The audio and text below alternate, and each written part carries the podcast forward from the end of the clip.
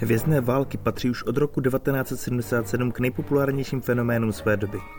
Imperium George Lucase, které tou dobou se stávalo šesti hraných filmů, jednoho animovaného a pár seriálů, převzal císař Disney. Naservíroval nám celou novou trilogii, která vyvolala vesměs rozpaky, dva spin-offy a několik seriálů různé kvality. Na pomyslný pědestal a srdce fanoušků si v této nové éře získal zejména Din Djarin a jeho svěřenec Grogu, neboli Baby Yoda. Jsme Nerdopolis a tohle je 10 zajímavostí o seriálu Mandalorian. Mandalorian patří k jedním z nejdražších seriálů, které se kdy natočily. Jedna epizoda v průměru stála 15 milionů dolarů. V rozpočtu překonávají jenom seriály Pacific a House of the Dragon, u kterých jedna epizoda stála 20 milionů dolarů, WandaVision s 25 miliony dolary za díl a Stranger Things 30 miliony za epizodu. Daleko přede všemi ostatními si usadili ještě prsteny moci s 58 miliony dolarů na epizodu. Jednotlivé díly Mandalorian režírovala pěkná řádka známých jmen. Na režisérskou stoličku usedl například Ironmanův sluha John Favreau, který je zároveň výkonný producent, tvůrce pořadu i scénárista. Dále například Bryce Dallas Howard, režisérka a mimo jiné herečka známá třeba z trilogie Jurský svět. Také Taika Waititi, jenž natočil skvělého Thora Ragnarok a otřesného Thora Láska jako hrom. Nebo Robert Rodriguez, známý díky filmům Desperado nebo Spy Kids. Mezi dalšími na režisérskou židli usedli i Dave Filoni, Deborah Chow či Rick Fumuyiva.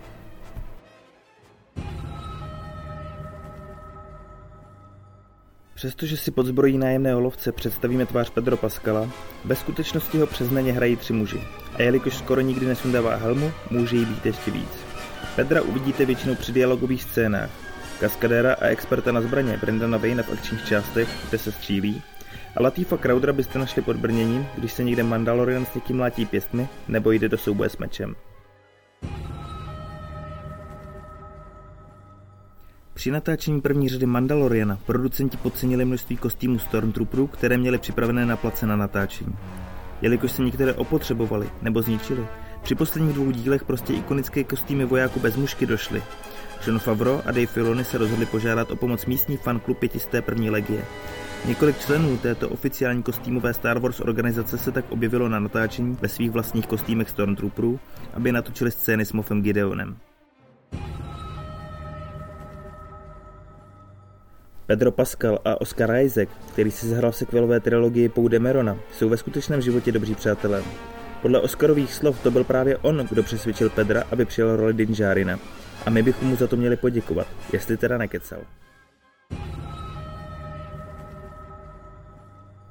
Debra Chow byla první ženskou režisérkou, která režírovala jakýkoliv hraný projekt ze Star Wars světa.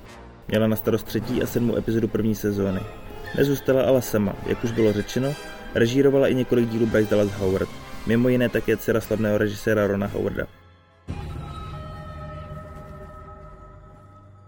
Většina fanoušků Star Wars ví, že původní Yoda byla loutka, kterou ovládal a namluvil Frank Oz. Režisér George Lucas ale loutku zavrhnul kvůli CGI Yodovi v epizodě Dvě klony útočí. Fanoušci tuto změnu ale nepřijali až tak dobře. John Favreau se proto rozhodl vrátit ke klasice a Baby Yoda neboli Grogu je animatronickou loutkou, kterou ovládají čtyři vodiči. Výroba a provoz loutky stály zhruba 5 milionů dolarů.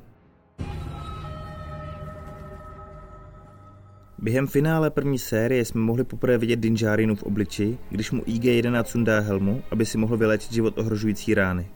Pedro Pascal odhalil, že velká rána na jeho tváři je skutečná, protože herec nešťastně vrazil hlavou do velkého kusu překližky chvíli před natáčením scény a zranění si vyžádalo sedm stehů. Díky své roli v Mandalorianovi je Ming na Ven jedinou, která se kdy stala Disney princeznou, superhrdinkou Marvelu a postavou ze Star Wars, čímž dokončila tzv. Disney hat-trick, kdy si zahrála ve filmu od Walt Disney Pictures, Marvel Studios i Lucasfilm. Ming namluvila Mulan v kreslené legendě o Mulan, zahrála si Melindu May také známou jako kavalérie v seriálu Agenti S.H.I.E.L.D. a právě Fennec Shand v Mandalorianovi. Během natáčení první řady Mandaloriana se na plat stavilo podívat mnoho slavných osobností, které byly zvědavé, jak si John Favreau poradí s prvním hraným seriálem ze světa Star Wars. Na natáčení se tak přišel podívat třeba duchovní otec George Lucas, Steven Spielberg nebo bratři Kůni či Seth Rogen. Některé osobnosti si dokonce i zahrály malá kamera. Například Jason Sudeikis a Adam Pally se objevili pod brnění Stormtroop přízvědu. Tohle bylo 10 zajímavostí o Mandalorianovi. Pokud znáte další, napište nám je do komentářů, ať už na YouTube nebo na naše sociální sítě. Klidně nám napište, jaké zajímavosti byste se chtěli dozvědět příště. Nerdopolis kromě YouTube můžete odebírat v podcastových aplikacích jako Spotify nebo Apple Podcasts. Víc zajímavostí, ale hlavně zábavy najdete na našem Facebooku nebo Instagramu. Děkujeme za vaši pozornost. Od mikrofonu se loučí a zvuk připravil Libovan Kenobi, scénář a video zpracoval Honzí Křepelka. Geek and Proud.